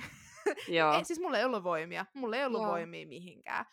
Että, oliko sulla ihan huoli vauvan voinnista? Ö, oli välillä. Joo, oli kyllä. Mutta kaikki näytti niin hyvältä, että et silleen, se ei ollut mikään päällimmäinen tunne mulla. Ja tota, mulle sitten se lääkäri siinä ehdotti heti jo toista kohdunkaulan puudutetta, mutta kun se oli ollut niin hirveä se mun edellinen kokemus siinä, niin mä en halunnut sitä. Mä en suostunut sitä ottaa. Ja sitten se sanoi, että, että mennään saliin ja saat epiduraalin siellä. Me siirryttiin sitten saliin ja apauttia rallaa. Heti sain sitten sen epiduraalin. Siellä mä pääsin sitten kokeilemaan ilokaasua, mutta mä en siis kokenut sitten mitään hyötyä. Joo. Se, sille ei ollut mitään vaikutusta muhun. Mä en tiedä sitten, että oltiinko me jo siinä synnytyksessä niin, kuin niin pitkällä. Ja sit se olo oli niin hirveä, että mä en huomannut, että se olisi vaikuttanut mitenkään. Mä niin kuin luulin, että mä hengitän sitä jotenkin väärin, mutta kaikki sanoi, kun mä kysyin, että et, niin kuin, otanko mä tätä väärin vai miksi tää ei tunnu missään. Kaikki sanoi, että sä otat sitä niin kuin, just niin kuin pitää ja näin, joo. Mutta siitä ei ollut mulle mitään hyötyä. Mutta joo, epiduraali sitten tuikattiin selkään, sitä ensiksi etsittiin sitä, sitä paikkaa useampaan otteeseen, ja mä odotin koko ajan, että koska se tulee se helpotus. Mutta tota, mulle ei koskaan tullut siitä helpotusta, siitä epiduraalista, eli tota, mm, se ei vienyt supistuskipuja pois. Mä kysyin koko ajan niitä, että koska tää helpottaa ja koska tää helpottaa. Ja se anestesialääkäri sitten jo lähti pois sieltä, kun mun siis paineet, mun verenpaineet oli siinä epiduraalin laiton aikana niin kuin käynyt tosi matalalla, niin se ei voinut laittaa sitä koko annosta saman tien. Mm. Ää, niin sitten se lähti ja se kätilö laittoi sen loppuun. Ja mä koko ajan kysyin kaikilta, että milloin tämän pitäisi vaikuttaa. Ja kaikki oli vaan, että ihan kohta. Ja siis mitään ei tapahtunut. mitään ei tapahtunut sen epiduraalinkaan. Ja mä olin siis aivan loppu. Ää, se tuli tota, käymään sitten se lääkäri siinä. Tässä kohtaa mulla ei ole niinku mitään ajantajua enää. Että ei, ei niinku, mä en tiedä yhtään, yhtään ajasta mitään, mutta se lääkäri tuli siinä käymään ja mä sanoin, että tästä epiduraalista ei ole mitään hyötyä ja lisäksi se teki mulle siis semmoisen selkäkrampin, että mun selkä meni mun ihan olkapäistä pakaroihin asti, niin täyteen kramppiin. Ja mä en niin saanut... Lääkäri ei tehnyt tätä kramppia, vaan se epiduraali. epiduraali. Joo, joo niin, niin. Mä kerroin sille lääkärille siis, että tällainen on tilanne. Joo, hyvä tarkennus. Äh, että tota, et se on ihan krampissa, mä en pysty rentouttaa sitä ollenkaan. Mikään ei auta, mikään asento ei tunnu hyvältä. Vaikka ei ollut supistus päällä, niin se kramppi oli. Ja tota... Sitten se tuli miettimään vaihtoehtoja ja siinä kohtaa mä, se vilautti sektion mahdollisuutta, että kun Joo. se oli kestänyt niin kauan. Ja mä sanoin siinä kohtaa, että et viekää mut siihen leikkaukseen. Että oikeesti, että mä en niin kuin jaksa tätä yhtään kauempaa. Minkälainen ajatus sulla oli sektiosta ennen synnytystä? Oliko no, sehän, sulla jotakin? Sehän siinä onkin, kun mä en ollut valmistautunut siihen sektion mahdollisuuteen niin kuin ollenkaan. Mä okay. en... Mä en ollut ajatellut. Mä olin ajatellut, että jos tulee joku hirveä hätä, niin totta kai sitten pitää mennä. Mutta, mutta se, mikä mua näin jälkikäteen vähän harmittaa, on just se, että mä en niin kuin ottanut siitä selvää. Mä en tiennyt siitä mitään. Mä tiesin vaan sen, että mun äitille on tehty kiireellinen sektio mun nuoremman pikkuveljen kohdalla. Ja mä oon nähnyt, kun se on palautunut siitä. Ja mun mielestä se näytti aika kipeältä ja inhottavalta. Ja se oli niin kuin kaikki, mitä mä tiesin. Mutta mä, mä sanoin siinä sinne lääkärille, että viekää mut sinne leikkaussalle, että, että nyt mä en niin kuin jaksa enää. Ja sit se lääkäri oli, silleen, niin kuin, oli vähän silleen, että, että haluat niin kuin leikkaukset. Kuka ihme haluaa leikkaukseen niin kuin vapaaehtoisesti? Ja mua rupesi heti hävettää siinä, että, että mä menin sanomaan niin. Että mä haluan niin, johonkin sektioon. Toi on tilanne, että sun ei tarvis miettiä, mitä sä sanot. No joo, mä mietin koko ajan. Niin. Mä mietin koko ajan ja siis se yksi asia, mitä meidän doula sanoi meidän synnytyksen jälkeen, niin oli se, että se ihmetteli, että miten mä olin niin kovin kohtelias koko ajan kaikille. Ja kun mulla oli semmoinen olo, että mä olin hirveän ilkeä, mutta se sanoi, että mä olin tosi kohtelias ja mä olin vaan, että okei. Okay. Että mä kyllä, mä selkeästi mietin siinä koko ajan pitkälle, että mitä mä sanoin ja kelle. Joo. Mutta tota, siinä kohtaa sitten päädyttiin uuteen kohdunkaulapuudutteeseen. Anyway, Dennis siis ympäri puhui mut siihen ja sanoi, että tota, tää lääkäri varmaan osaa laittaa paremmin. Ja nyt ollaan jo ihan eri vaiheessa synnytystä, että ei varmasti tunnu niin pahalta. Ja onneksi mä siis silleen otin sen, koska se oli hyvin korjaava kokemus siihen edelliseen verrattuna. Tää ei tuntunut missään, Joo. ei niinku... Siis mulla ei ollut mitään hätää senkaan, ja se vei ne supistuskivut pois kokonaan, koska se vei kaikki supistukset mennessään, mutta se selkäkramppi jäi. Ää, ja tota, supistukset tosiaan sitten loppu siinä kohtaa, mutta olin edelleen tosi kipeä, koska se selkäkramppi oli päällä sen epiduraalikatetrin takia. Ää, ja ne ei halunnut ottaa sitä katetria siis pois, koska jos olisi tullut sektio, niin se olisi ollut valmiina siellä se katetri. Sen takia ne ei suostunut sitä ottaa pois, vaikka mä pyysin. Ää, mutta, mutta supistukset tosiaan lakkas siinä kohtaa kokonaan. Mulle laitettiin siinä kohtaa oksitosiinitippa, mikä sulla oli laitettu jo pikkusen aikaisemmin. Muutama vuorokausi aikaisemmin. Joo, laitettiin oksitosiinitippa, ei mitään tota, vaikutusta. Siinä kohtaa mä muistan, että siis Dennis on halunnut käydä syömässä tai hakea kahvia tai jotain tollasta. Ja mä sain siis aivan hirveän kohtauksen, kun se sanoi, että se aikoo käydä tuolla. Mä olin siinä kohtaa, että et niinku todellakaan mene mihinkään. Mä oon hyvä, että huutanut silleen, että et, et niinku mene mihinkään, että sä jäät nyt tänne. Ja tota, no se meni silti. Aliisa siinä rauhoitteli sitten, että et me pärjätään täällä kyllä, että Dennis voi käydä kahvilla nopeasti. Joo. Aliisa sitten guashasi sitä mun selkää, jos se olisi auttanut siihen kramppiin, mutta ei auttanut, ei ollut mitään vaikutusta. Ja siinä sitten ää, tota, vauvan sykkeet alkoi yhtäkkiä olla tosi korkeat ajoittain. Ää, mm. Synnytys oli pysähtynyt ihan täysin. Mä siis olin auennut seitsemään kahdeksaan senttiin. Okay. Ää, siinä, siinä joku, mulla laitettiin se kohdunkaulan puudute. Ja sitten kun ne vauvan sykkeet alkoi olla korkeat, ää, yhdessä kohtaa lapsivesi oli myös vihreätä. Ää, ja tota... Ja sä olit tässä vaiheessa kuumeessa. Joo, kuumeessa. Sä olit saanut puudutteita, sä olit saanut epiduraalin. antibiootteja ja kaikkea mahdollista. Joo. Niin sitten se lääkäri sitten sanoi siinä, että et okei, et nyt jos et sä ole auennut enempää siitä seitsemästä kahdeksasta sentistä, niin sitten me mennään sektioon. Ja mä en ollut auennut enempää, niin tehtiin se sektiopäätös sitten siinä. Ja tota, oi, mulla menee aivan kylmät väreet, mä melkein rupeaa itkettää. Mutta siis siinä kohtaa tuli itku. Tuli iso itku. Ää, mä en oikein tiedä, mistä se itku tuli, että oliko se, että mua pelotti se leikkaus vai olenko mä kovin helpottunut siitä vai, vai niin kuin, oliko se vähän näiden sekoitusta. Mutta siinä kohtaa mä olin silleen, että okei, että nyt tää vihdoin niin kuin loppuu. Että et me ollaan oltu täällä, oltiin oltu siinä kohtaa melkein kahdeksankymmentä tuntia, eli monta vuorokautta. Ja mä olin ihan, että okei, että nyt, nyt se niin kuin lapsi syntyy. Mm. Niin tota, ää, se oli tosiaan kiireellinen sektio sitten. Dennistä ruvettiin, meitä molempia ruvettiin valmistelemaan siihen. Mulle laitettiin katetri, virtsakatetri, kestokatetri, ää, Dennis laitto vaihtoleikkaussalivaatteet, mulle puettiin leikkaussalipaita. Sitten me sanottiin Aliisalle heipat ja meitä lähdettiin rullaa sitten sektiosaliin, tai mua rullattiin, Dennis käveli, mutta meitä, mua ja vauvaa rullatti sitten mm. leikkaussalia kohti. Oliko tämä tilanne jotenkin sellainen hätäinen tai kiireinen, vai tapahtuiko kaikki hyvin rauhallisesti?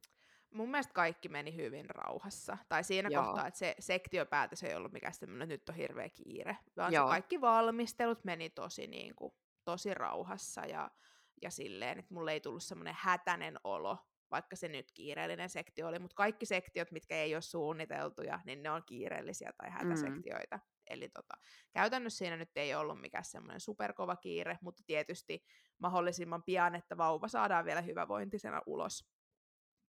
Ja samoin, että mulla ei se olo enää pahene.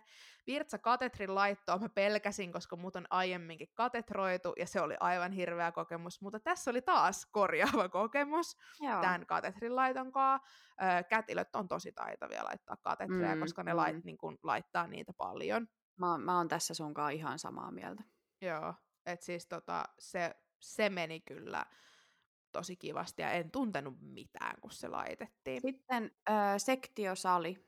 Joo, sektiosali. Kun me sinne päästiin, niin otettiin se epiduraalikatetri kuitenkin pois. Voi luoja. Ja ajatella, sillä siis sekunnilla, kun se otettiin pois, niin se mun selkäkramppi laukesi. Eli, eli lähti niin kuin kokonaan pois. Ää, se tota, johtui siis todennäköisesti siitä, että se katetri ärsytti jotain hermoa, ja sen mm. takia se oli mennyt se selkäkramppiin kokonaan. Joo. Että tota, se johtui siitä, toki kukaan nyt ei voinut sitä tietää, mutta tuli taas vähän semmoinen olo, että kyllä mä tiesin itse. Mm. et, et tuli semmoinen olo, että kyllä mä tunnen mun kropan ja tiedän, kyllä. että kun joku on, on huonosti. Mutta siinä sitten askarreltiin puudutetta selkään. Mulle laitettiin siis morfiinispinaalipuudutus sektiota varten. Siinä meni jonkun aikaa, että se saatiin paikalleen, mutta sitten yhtäkkiä puutui koko alakroppa. Ja tota, sitten kun mut oli puudutettu, niin Dennis pääsi sinne saliin myös. Siihen laitettiin sitten semmoinen verho eteen, että mä en näe, mitä siellä mun vatsassa pärkätään. Ja tota... Äh, puudutteesta sen verran, että se tuntui siis siltä, kun sitä, jotkut sanoo, että tuntee silti jotain paineen tunnetta tai, tai liikettä tai muuta, mutta mä en siis tuntunut mitään. Musta tuntuu, että se koko mun alakroppa ei edes ole olemassa. Joo. Ja mä, mua jännitti se tosi paljon, siis ajatus siitä, että mua leikattaisiin ja mä oon hereillä, niin oli lähtökohtaisesti aika järkyttävä, mutta, mutta ei se ollut siis se itse toimenpide, niin puudutuksineen, niin ei ollut mitenkään, mitenkään siis järkyttävä sillä lailla, kun mä olin ajatellut. Mä siis tärisin edelleen. Mä olin siitä aamusta asti tärissyt ja tärisin edelleen siellä sektiosalissa. Mä tärisin siis todella paljon, siis todella paljon äh, siinä leikkauspöydällä. Paljon enemmän mitä aiemmin. Ja koko ajan musta tuntui, että laitetaan jotain lääkettä johonkin. Mm. Mulla oli kaksi kanyyliä siinä, niin johonkin kanyyliin. Ja mulla oli myös happimaski naamalla, ja mä muistan, että se tuntui tosi innoittavalta, ja sitä korjattiin koko ajan, kun se ei meinannut pysyä. lähinnä ehkä siksi, että mun hiukset oli niin sekaisin. Mutta tota, muistan sen, että koko ajan laitettiin jotain. Ja sitten ää, jossain kohtaa niin mä kuulin, kun se lääkäri sanoi, että, että viisitoista nolla kuusi syntyi vauva ja onnea. Ja mä olin ihan, että no niin, nyt se on täällä. Tai että tuntui vähän jotenkin epätodelliselta. Et mä, tai hämmentävältä. Joo, joo. Ehkä lähinnä. Et sit se vaan toivotti onnet. Itse asiassa mä taisin kysyä, että miksei itke, koska mä en kuullut. Mä olin jotenkin ajatellut okay. elokuvamaisesti, että kun vauva syntyy, niin se parkaisee heti. Joo. Uh, Hugo ei parkaissut heti, koska ilmeisesti siksi, koska tää ei todellakaan ollut hänen oma päätös tulla, tulla sieltä ulos. Niin. Reppana Mut, ihan shokissa niin. Yhtäkkiä. Oli justiin parsinut itse takaisin kiinni sinne. Joo. Niin, niin tota, Hugo, Hugo ei parkassu saman tien. Mä, kysy, mä taisin kysyä, että miksei se itke. Ja heti Joo. sen jälkeen Hugo sitten parkas. Ja mä muistan, että Joo. Dennis kyllä itki tosi paljon, mutta mä en. Joo. Mä en pystynyt jotenkin itkeä. No, mä olin niin hämmentynyt. Ajat, ajatella, minkälaisessa lääketokkurassakin sä oot ollut. No se, siis oikeesti. Että kyllä varmasti silläkin oli, oli joku vaikutus. Öö, se tärinä saatiin hetkeksi lakkaamaan, niin sitten mä sain ottaa vauvan niin, että me otin niinku, no en tietenkään saanut otettua sitä syliin, kun mä, mä niinku makasin siinä niin, että mun kädet oli levällään, hyvä ettei niinku sidottuna siihen pöytään mm. äh, melkein, äh, niin mä en pystynyt käyttämään mun käsiä. Mutta tota, Hugo sitten laitettiin hetkeksi mun, sen poski laitettiin niinku mun poskea vasten. Ja se oli jännä, kun me oltiin ajateltu siis koko ajan, että hän on tyttö. Joo. Ja sitten äh, vie, siinä kohtaa, kun Hugo, sitä niin kuin vilautettiin meille sieltä sen sermin tai sen verhon yli, mutta mä en nähnyt sitä kunnolla. Ja sitten Dennis sanoi mulle, että et, et, hei, et mä näin meidän tyttären. Ja sitten se lääkäri oli, että ei, tällähän on pallit täällä. Sitten me oltiin aivan, että anteeksi. Niinku, mitä oli? Et pallit. Niin, niin, joo, että hän olikin sitten poika. Se oli suuri yllätys meille. Vaikka me, se sukupuoli siis oli epäselvä, mutta me oltiin silti mm. asennoiduttu tyttöön, niin se oli meille molemmille. Tämä oli tämä teidän intuitio. Kyllä. Tästä asiasta. No mutta hei, äh, mä haluan nyt kysyä sulta vielä, kun aina puhutaan, että tulee sellainen onnen tunne sen, kun se lapsi syntyy ja se nostetaan rinnalle tai kun se nähdään, niin tuliko sulle sellainen hillitön onnen tunne, että nyt se on tässä, tämä meidän, meidän poika on tässä ja mi- mitä tavallaan puhutaan ihan hirveästi ja jotenkin romantisoidaan sitä tilannetta? Ää, ei tullut. Mulle ei tullut semmoista. Ei tullut siinä hetkessä, kun Hugo just syntyi ja mä näin sen ekaa kertaa. Mähän siis näin sitä tosi huonosti ylipäätään, kun mä olin siinä. Siinä tosiaan mun ainut liikkumavara oli, oli aika minimaalinen, mutta silti, niin totta kai mä olin silleen, niin kuin, että onpa kiva. Mutta niin kuin, musta siis tuntui ihan siltä välillä, että onko toi nyt siis silleen meidän lapsi vai tuotiinko tänne vai joku random vauva tuolta jostain. Joo. Ja ei mulle tullut semmoista, totta kai mä olin niinku silleen iloinen, että nyt tää on vihdoin ohi tää synnytys, mutta mä olin tosi hämmentynyt siitä, tai enemmänkin hämmentynyt kuin jotenkin superonnellinen. Musta se oli kiva nähdä, että Dennis silleen oikeasti aidosti liikuttu siitä, ja musta tuntui, että hän kiintyi siihen vauvaan enemmän kuin minä. Mm. Uh, mut mulle ei tullut semmoista, semmoista niin kuin syvää kiintymystä siinä hetkessä, tai mitään tajunnan räjäyttävää rakkautta. Ja mä olin siitä mm. vähän huolissani siis itse, että kun mulle ei tullut semmoista. Ja mä olin, että onks mussa joku vika, tai onks mä jotenkin rikki, tai, tai että, että onko, onko mussa tapahtunut nyt jotain tämän synnytyksen aikana, kun mä en yhtäkkiä tunnekaan semmoista. Mutta tota, joo, ei tullut. Ja mä olisin ehkä toivonut, että joku olisi kertonut sen mulle, että se ei tule kaikille. Niin kerron nyt teille. Että ei tule kaikille. Niinpä. Joo. Mut sit kuitenkin silti, ää, no sen jälkeen sitten kun Hugo oli, oli syntynyt ja me oltiin hetki oltu siinä, niin mä jäin yksin sitten sinne leikkaussaliin, kun Dennis ja vauva ja sit kätilö lähti synnytyssaliin takaisin mittailemaan sitä vauvaa. Uh, niin tota, mä jäin sitten ihan yksin, tai totta kai siinä oli yli kymmenen muutakin ihmistä, mutta siis mulla oli semmoinen olo, että mä oon ihan yksin. Mm. Uh, ja tota, se tuntui tosi vaikealta uh, olla siellä ilman ketään tukipilaria. Sitten mut parsittiin siellä kasaan, uh, ja, tai ommeltiin kiinni. Mä sain tosi siistin leikkaushaavan. Näin niinku by the way, että se on tosi, tosi semmoinen suora ja siisti kyllä. Ei sillä, että mulla nyt olisi hirveästi väliä, mutta kuitenkin. Ää, ja tota, sitten kun mä olin valmis sen, sen ompelunkaan, niin mut vietiin heräämöön. Ja mä olin siellä siis tosi kauan, kolme neljä tuntia. Ää, koska ne ensiksi sanoi, että se puudutus pitää lähteä kokonaan ennen kuin mä saan siirtyä osastolle. Joo. Mutta tota...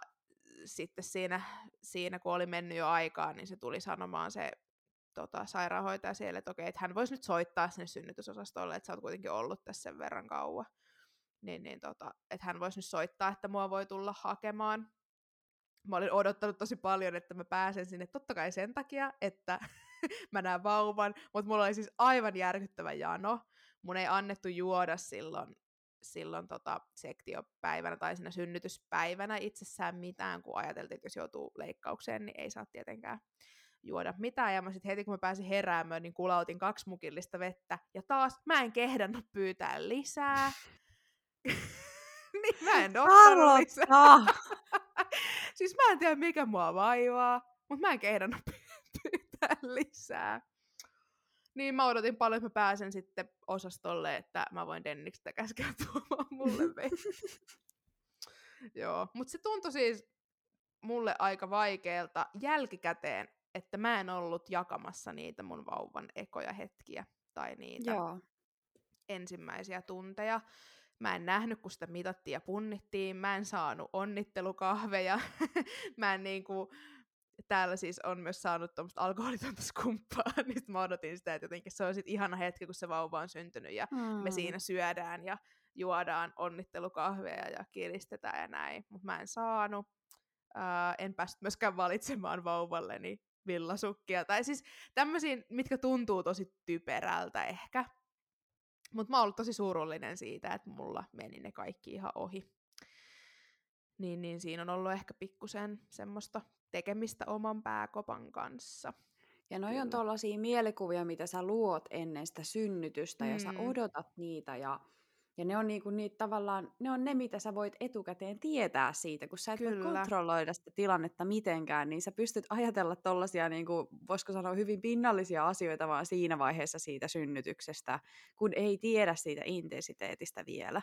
No siis se just, en mä tiedä, olisiko se loppujen lopuksi ollut sitten, jos mä olisin sen kokenut, niin olisiko se ollut semmoinen vau, mikä kokemus. Mutta se, kun sitä ei oo, kun se puuttuu, niin, niin se tuntuu tosi pahalta. Ää, niin mun on pitänyt sen kanssa tehdä paljon työtä. Ja sitten mä oon siis, me ollaan varmaan viisikymmentä kertaa Denniksen kanssa puhuttu siitä. Tai mä oon varmaan siis, siis todella monta kertaa kysynyt siltä, että mitä te teitte silloin, kun mä en ollut siellä. Mm. Että mitä tapahtui ja, ja niinku...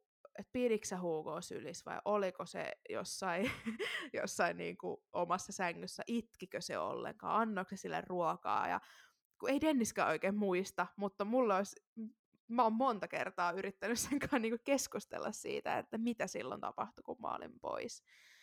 Vaikkei se nyt tuosta kokemusta mulle takas, mutta, mutta se tuntuu jotenkin yhtäkkiä tosi merkittävältä. Joo. Sillä lailla. Mm.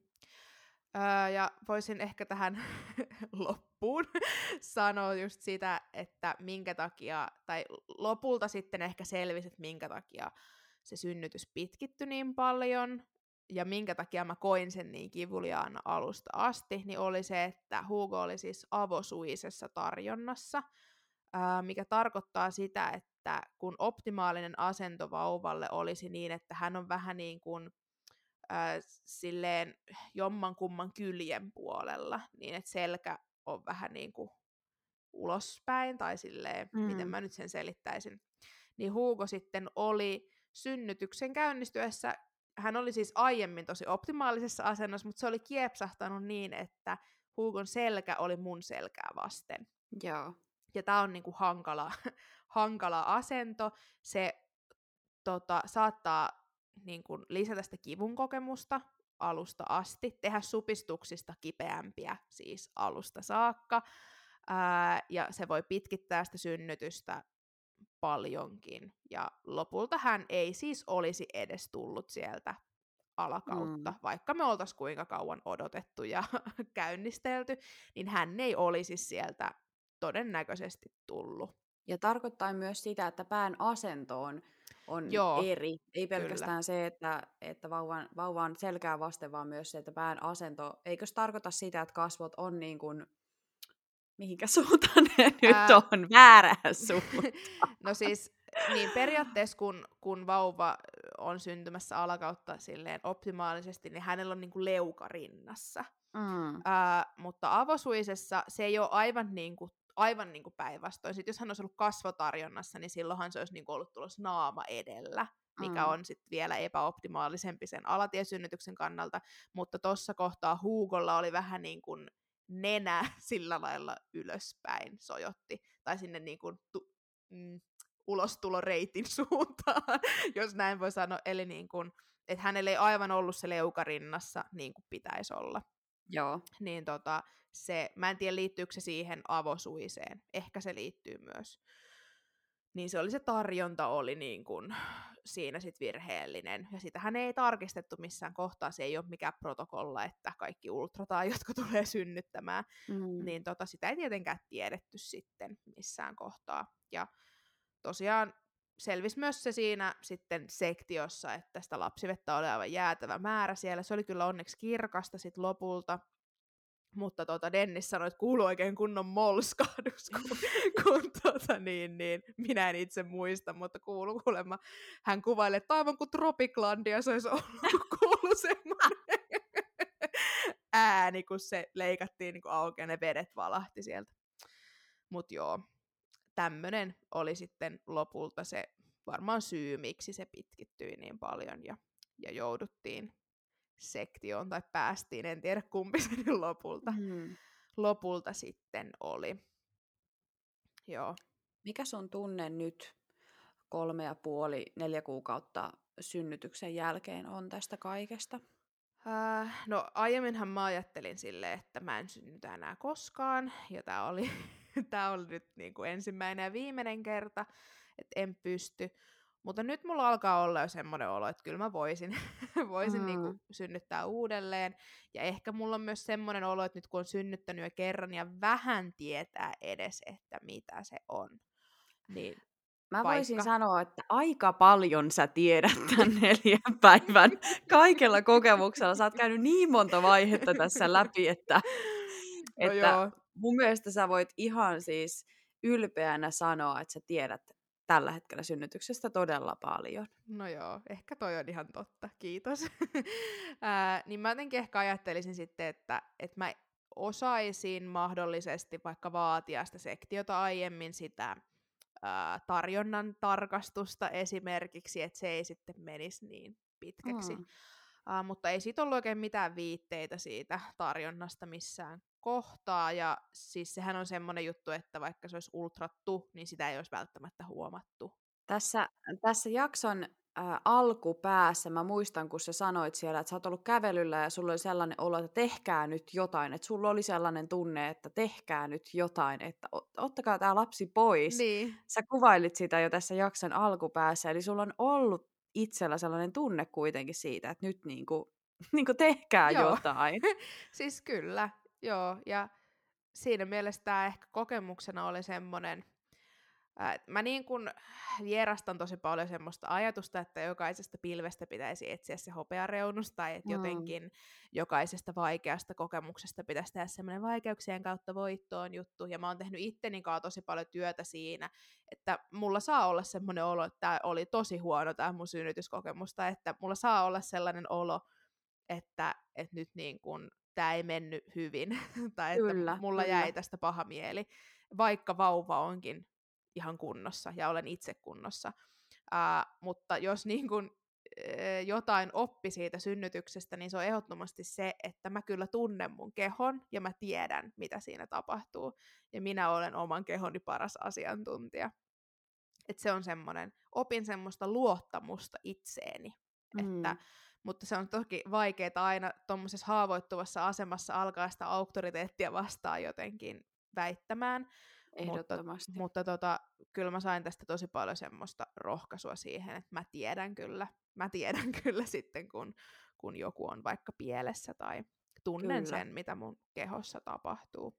Jotenkin kokonaisuudessaan, kun tämän sivusta luin silloin aikaisemmin jo Instagramista tämän sun synnytyskertomuksen ja, ja nyt kun kuuntelen tätä, niin täytyy kyllä todeta, että piru vie, sä oot selvinnyt pitkästä synnytyksestä ja jotenkin sellainen niin kuin hyvä tällainen ulkopuolisena huudella, mutta oh hiton ylpeä itsestäsi siitä, että sä jotenkin kestit ton kaiken, koska siinähän menettää niin kuin täysin sen kontrollin, sä et voi mitään kontrolloida siinä. Niin se, että sä, vaan, sä menit sen virran mukana, mihinkä se sua siinä hetkessä vei ja sä selvisit siitä. Ja varmasti on paljon käsiteltävää tässä kaikessa, mutta jotenkin on. Kuitenkin mä näen tämän niin, niin hienona sellaisena selviytymisenä ja tarinana. Oi kiitos. Siis mullahan oli tosi pitkään semmoinen olo, että mä oon vaan ollut tosi heikko. Ja jotenkin sitä, että mulle vihjailtiin siinä jo synnytyksen alussa. Mulle siis ihan sanottiin, että, että no joillain nyt vaan on tosi matala kipukynnys. Ja että, että jotkut vaan kokee kivun tosi, tosi voimakkaana. Ja, ja niin kuin tommoset pienet kommentit, mitä ei välttämättä tarkoiteta mitenkään, mitenkään pahana, niin ne jäi kyllä todella kalvaamaan mieltä, ja mulla oli tosi pitkään semmoinen olo, että mä vaan olin tosi heikko, että se on niinku musta kiinni, ja mä mietin paljon, että et oisko mun pitänyt nyt sit kuitenkin rampata vielä kerran ne portaat, ja, ja mm. oisko mun pitänyt olla enemmän pystyssä, ja, ja niinku mitä mä olisin voinut tehdä. Mutta et on yrittänyt just ajatella sitä, että en mä, en mä olisi voinut tehdä yhtään mitään, koska se oli aivan fakta, että hän ei olisi sieltä alakautta syntynyt. Ois, mm. niin kun, mä olisin voinut tehdä vaikka ja mitä. Niin se olisi vaatinut sen, että hän olisi asentoa muuttanut ja seistä siinä neljän vuorokauden aikana tehnyt. Niin hän Joo. todennäköisesti ei olisi tehnyt sitä myöhemminkään. Niinpä. Niin tota, just jotenkin se, että et yrittänyt päästä irti siitä, että tämä ei ollut niinku mun käsissä, että miten tämä mm. meni. Ja että enemmänkin se, että ylipäätään, siis kyllä mä oon miettinyt, kuinka semmoisesta selvisi yhtäkkiä. Niin kuin mä tuossa aiemmin sanoin, että siinä kohtaa, kun oli synnytetty vuorokausi, niin onneksi en tiennyt, että se, se tulee kestää näin kauan. Koska Niinpä. sitä mä en olisi, niinku, sit mä, musta tuntuu, että ei olisi ei olisi tullut yhtään mitään. Enkä mä usko, että siihen pystyy mitenkään valmistautumaan, että synnytys pitkittyy noin. Ei, ei. Ja jokainen tilanne on niin ainutlaatuinen ja jokainen synnytys on ainutlaatuinen, niin se on, että vaikka kuinka lukisi ja ottaisi selvää, niin ei, ei olisi voinut tehdä mitään. Mm. Tuliko sulla sellainen tunne, että tässä on tehty niinku turhaa työtä nyt, kun jouduttiin sektioon? No siis kyllä niinku, suoraan sanottuna jossain kohtaa oli semmoinen, että, että mäkö niinku synnytyksen kesto siis lopulta oli, tai se lapsivesien menosta syntymään, niin kesti kahdeksankymmentä ja puoli tuntia. Niin mä mietin siinä, että ihanko oikeesti mä oon kahdeksankymmentä tuntia ottanut näitä supistuksia vastaan sen takia, että tää lopulta syntyy sektiolla. Mm-hmm. Kyllä mä mietin siinä, että et teinkö mä niinku aivan turhaa työtä tässä. Ja siis toisaalta mä ajattelen vieläkin, että olisi vähän turha, tai niinku olihan se silleen, että, että kun hän lopulta syntyi sektiolla, ja hän ei olisi missään kohtaa edes syntynyt millään muulla tavalla todennäköisesti kuin sektiolla, niin oli, oli semmoinen olo, että mä oon ihan turhaan tehnyt, tehnyt tämän kaiken. Et tuli vähän semmoinen epäreilu olo, mm-hmm. että niinku, et ihan oikeasti, että mä oon kärsinyt tässä paljon, ja niinku vaan tämän takia. Mutta tota... Se oli varmaan, mm, oli se niin kuin, mä en sanois, että mä tekisin ton uudestaan, kun monet sanoo, että vaikka oli tosi kauheeta, niin tekisin kaiken uudestaan. Mä sanoin, että mä en kyllä tota mä en tekisi, mm-hmm. niin kuin tota mä en vapaaehtoisesti lähtisi tekemään uudestaan. Et jos mä olisin tiennyt ne realiteetit jo siinä kohtaa, kun synnyttämään lähdettiin, tai siinä kohtaa, kun tehtiin synnytystapa-arviota vaikka mm-hmm. siellä pääkontrollissa, jos mä olisin tiennyt, että tää tulee olemaan tilanne, niin mä olisin ollut silleen, että no mennään sitten sinne sektioon saman tien, Whatever. Ja lääkäri, joka sulle kertoi, että tämä tulee täältä vaikka poikittain. Niin, niin hän sitten lopulta leikkasi vauvan. Se oli siis sama lääkäri. Sama Ouch. lääkäri, joo. Mutta ei muuten ollut mitenkään iso pää. Kun tota, tosiaan päistä puhuttiin siinä viimeisessä raskausjaksossa, niin tota, oli se aika normaalin kokoinen sitten. Hän, siis hmm. senttimetrimitat, en muista mitä se oli, mutta tota, oli siellä niinku yläpäässä. Tai että jotenkin se lasketaan isoksi pääksi, mutta eihän se nyt näyttänyt isolta niinku oikeasti siinä, kun hän oli syntynyt. Mutta se lääkäri oli tosi hyvä ja ihana, ja musta tuntui, että silloin kun hän astui puikkoihin, niin silloin alkoi oikeasti tapahtua. Silloin kun se Joo. epiduraali meni, meni miten meni, niin se oli heti siellä, että kuka tän on laittanut? ja ja niin kuin silleen otti ohjat käsiin. Ja hänellä, musta tuntui, että hän oli ensimmäinen, kenellä oli selkeä suunnitelma, että miten tässä edetään. Joo. Ja hän oli hyvin niin kuin jämäkkä. jämäkkä, mutta sitten kuitenkin lempeä. Ja se tuli heti sitten seuraavana päivänä siitä synnytyksestä niin juttelemaan mun kanssa, ja se ei edes kysynyt multa, että haluanko mä käsitellä tätä, vaan se sanoi, että hän laittaa mulle ajan äitiyspolille, että mä pääsen käsittelemään hänen kanssaan sen synnytyksen vielä läpi. Tosi hyvä, tosi Et hyvä. Se oli niinku semmoinen, en ole vielä käynyt siellä, koska en ole vielä saanut aikaa, ja mua pelottaa, että mä en saakaan sitä, mutta ehkä mä soitan sinne tässä nyt. nyt sitten jossain kohtaa, että, että onko vielä tämä suunnitelmana, mutta mulla tuli siinä kohtaa jo semmoinen, että nyt nää niin kuin tajus, että tämä oli vaikeeta, ja joku mm. ymmärsi, että mä oon oikeasti käynyt tosi paljon läpi. Niinpä. Niin tota, se tuntui hyvältä siinä kohtaa. Ja vielä tähän loppuun, eli mitkä raskausviikot oli, kun Hugo sitten saapui maailmaan? Hän syntyi lopulta siis tasalaskettuna päivänä. Joo. Eli tota, kahdeksas kuudetta kun oli neljäkymmentä plus nolla, niin silloin sitten. Ehkä hän halusi olla vain täsmällinen. Todellakin. En tiedä. Mutta mut näin. Näin se sitten lopulta meni. Ja pääsin kyllä sitten, tota, kun pääsin tosiaan sieltä heräämöstä, niin pääsin kyllä pitämään vauvaa sylissä ja, ja olemaan Denniksen kanssa. Me saatiin siis perhehuone. Ja oltiin siellä sairaalassa sitten lopulta vielä, vielä neljä yötä muistaakseni, vai, vai että se, sekin oli kyllä pitkä reissu. Tai kokonaisuudessaan kesti siis viikon, oltiin siellä sairaalassa. Mutta et semmonen, semmonen synnytys. Uh, hei! Mä luulen, että tässä on kuuntelijallekin aika, aika paljon prosessoitavaa. Voi olla, voi olla. Mun tarkoitus nyt siis ei ollut ketään pelotella, että tämmöistä mm-hmm. kauheaa se tulee olemaan, vaan mä kyllä itse edelleen tiedostan sen, että, että kaikki synnytykset on omanlaisia ja, ja tota, ne menee niin kuin omalla painollaan. Ja tää on semmoinen tilanne, missä on vaan pakko päästää siitä kontrollista jotenkin irti. Kyllä, ja synnytys on jokaisen, jokaisen oma ja henkilökohtainen kokemus, eli kukaan ei ole, ei ole niin kuin sanomaan, että sun pitäisi tästä nyt nauttia tai olla kiitollinen, niin. vaan, vaan jokainen itse, itse sitten tuntee sen, mitä tuntee. Kyllä, ja haluan sanoa siis sen, että jos jollakin on ollut tosi vaikea synnytys takana, Ää, niin mä tosi paljon yleensä kuulen sitä, ja mulla on itselläkin hirveä tarve tähän nyt loppuun lisätä, että mä oon kyllä siis tosi kiitollinen silti mun vauvasta, ja, ja tota, ihanaa, ihanaa silti, että saatiin maailman suloisin pieni vauva. Ää, mutta kun nämä ei ole mun mielestä semmoiset asiat, mitkä sulkee toisensa pois, eli mun mm. mielestä voi olla tosi pettynyt, tosi surullinen, ää, jopa traumatisoitunut siitä synnytyskokemuksesta, mutta voi silti olla hyvin onnellinen ja kiitollinen siitä vauvasta. Että et nämä ei ole semmoiset jutut, mitkä sulkee toisiaan millään tavalla pois. Sun ei tarvi olla kiitollinen siitä synnytyksestä, jos se on ollut aivan hirvittävä.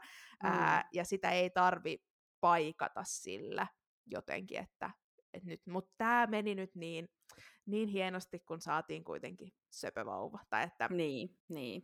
Että mä nyt en lisää sitä siihen loppuun, kun, vaikka kuinka tekisi mieli. Joo. Yes, mutta tota... Kiva, kun jaksoit kuunnella tänne asti, jos täällä on Kyllä, vielä joku ja, linjoilla. Ja kiitetään Charlottaa tästä ihanasta kertomuksesta. Kiitos. Ja siitä, että miten, vaikka asiat ei mennyt niin ihanasti, mutta niin. se, että miten sä oot niinku selvinnyt tästä. Ja ensi jaksossa on sitten Oona sun vuoro. Jipii! Jännittääkö kertoa omasta synnytyksestä? Öö, tietyllä lailla joo, joo. Kyllä. Mutta no. En siitä sitten kerro vielä sen Ei enempää. Ei sen enempää. No niin, palataan asiaan palataan. Siis ensi jaksossa. Moi moi! Moikka! P S. Meidät sä löydät Instagramista nimellä mammanuttorat. Tuu sinne jatkaa keskustelua, meistä olisi ihana kuulla teidän ajatuksia. Ja meille saa laittaa myös yksityisviestillä kommentteja ja toiveita. Ei muuta kuin tukat nutturalle ja ensi jaksoon. Moikka! Moi moi!